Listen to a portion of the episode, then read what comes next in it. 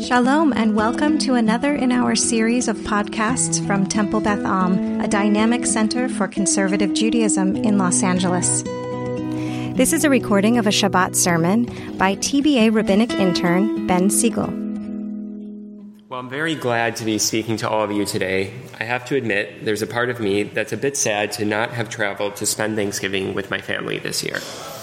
That's not just because I miss my family very much but also because I'm what's known as an av geek, an aviation geek. I love everything about flying. Well, maybe not everything. Security's not so great. But the experience is altogether captivating to me. I enjoy walking back and forth through the terminal, seeing what types of planes are at the gate and where they're going.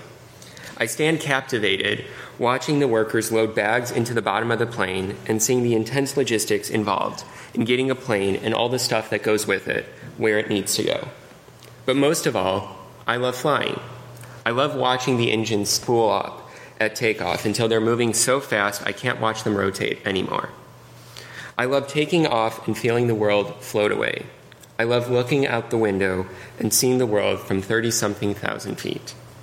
I love it all it takes my breath away. To know that just 125 years ago, what I'm doing as I fly was the thing of science fiction is not lost on me. I am struck by the wonder of it all.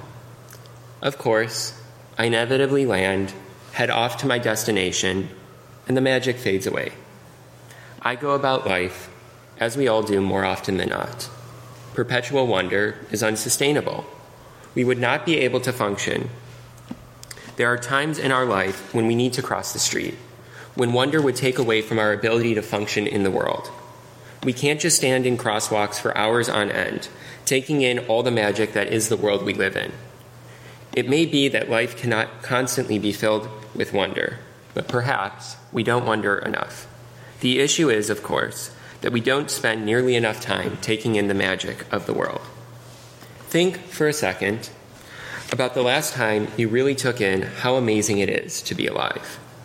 Chances are, it's not all that often. And even those for whom wonder comes more easily likely wonder less than they did as children.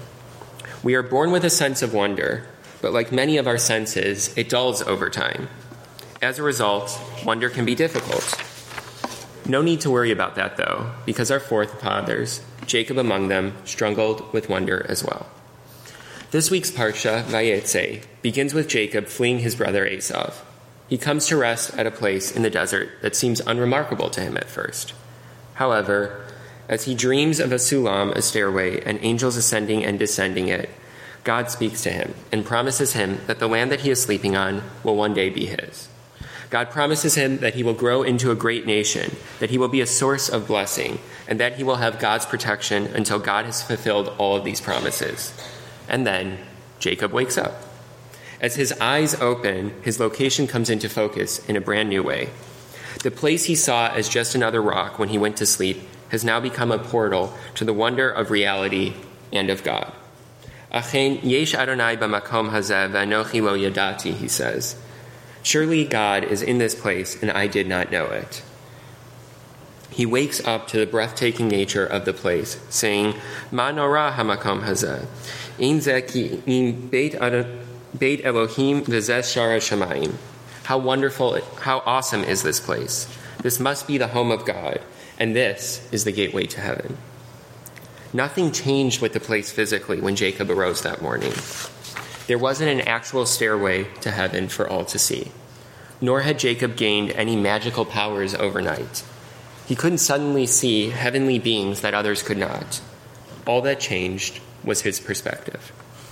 Rashbam, a 12th century commentator and the grandson of Rashi, points this out in his commentary, noting that every time the word achen occurs in the Torah, it's a signal that someone had to change their opinion. Jacob experienced something, and his mindset changed as a result of it. Because of the dream he had involving God, he is able to change his understanding of the location that he, from being just a rock to a place where God is present. But what's more fascinating to me is the why.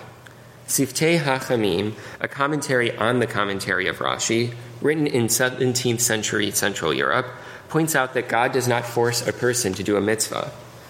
In a similar vein, Rabbi Hanina teaches in Brachot 33b, Hakol be'adi shamayim chutz mi'irat shamayim. Everything is in the hands of heaven except for the fear of heaven. God does not force Jacob into a realization. Not only does God not force Jacob into an epiphany, God can't force Jacob into an epiphany. Jacob is still free to leave the place, believing he had quite the dream that is of no real consequence. And just as God doesn't force Jacob to treat the place as he ought to, God cannot force us into awe. But that doesn't mean that God can't persuade us into awe. Jacob's wonder inspired him to greatness, becoming the father of a whole nation in no small part because he knew that God was with him throughout the whole journey. And just as Jacob's wonder inspired him to greatness, so too it can inspire us. And if you want an example of this, look no further than Lisa Meitner. Lisa was curious and full of wonder throughout her childhood, beginning with a fascination with reflected light. She was born to a Jewish family in 1878 in Vienna a place and time in which women were not allowed into universities. Despite this, she had a very successful career in physics and chemistry until Germany annexed Austria and her citizenship was revoked. She fled to Copenhagen and, while there, looked deeper into some of the research that she, along with Otto Hahn, Fritz Strassmann, and Otto Frisch, had done in Berlin before she fled which he came to understand would become the basis of nuclear fission, the process by which both nuclear energy and nuclear bombs function. The basis of some of the most influential scientific breakthroughs of the 20th century all started because a child's wonder was nurtured. We are surrounded by things on a daily basis that should inspire us to awe. If you need a reminder of this, go on a walk through the neighborhood with a two year old. You'll find that you can't really get much of a walk done since they are stopping every couple of steps to explore something new. This blade of grass feels so perfectly waxy. That butterfly is jumping through the air so effortlessly. The breeze is making such an interesting sound. To a two year old, the factory default setting is awe. But as we grow up, we lessen the amount of awe in our lives in order to make our lives more efficient. If we were constantly in a state of awe, nothing would get done. The issue then is not that we cease to be constantly in a state of awe, but that we cease to find that state of awe with any regularity. Our tradition, both as Jews and as Americans, have antidotes to that issue. As Americans, we are invited once a year to sit around a table and give thanks, as we did this past Thursday. As a part of giving thanks, we are coerced into a state of gratitude, which is an offshoot of wonder. We can't truly be thankful for something without realizing that the things that things did not have to be that way. And once we have that realization, we are at the doorway to wonder, to the wonder of life being as it is. Once we realize that we could have lacked the things that we are grateful to have, we can begin to be amazed that we have them at all. With our Jewish tradition, we have many entry points to wonder. But one of the most notable ones is that of our upcoming holiday of Hanukkah. The original, original miracle of Hanukkah was not that the lights of, man, of the menorah lasted beyond when they were expected to. The original miracle of Hanukkah was simply that we survived the Greeks, that we were able to come together, a diverse Jewish people, and fight for our survival. But to the rabbis, the opportunity to add wonder on top of wonder was too tempting. So that's what they did. They added into the narrative of Hanukkah that the lights lasted eight times longer than they were expected to. Sure, a candle burning longer than it should is not the most impressive miracle, especially when considering all the other miracles embedded in our tradition. But what makes it a miracle is that the world ceased to operate as expected. Oil that, by all accounts, should only have lasted one day, somehow lasted eight. The expectation was not the result. In bringing this miracle to light, the rabbis invite us to understand that we don't fully understand how the world works. And once we are in that place, wonder can follow. We can be amazed at the amount of light our Chanukiot bring into the otherwise long, dark nights. We can take a minute to sit and wonder. I am aware that at this time in Jewish history, a drash about wonder is not expected. While it is good to be grateful, a drash about wonder at such a perilous time for our people truly might feel off topic. Why not talk about the many critical issues going on in the world? To that I say, this drosh is precisely my response to that darkness. When we cease to wonder, the whole world becomes dark. It can be easy to slip into unrealistic catastrophization, letting our anxiety get the best of us. But when we sit in wonder and the gratitude that follows wonder, the world isn't quite so scary. Wonder doesn't remove fear from the world, but it does contextualize that fear and perhaps make it less overwhelming and less paralyzing.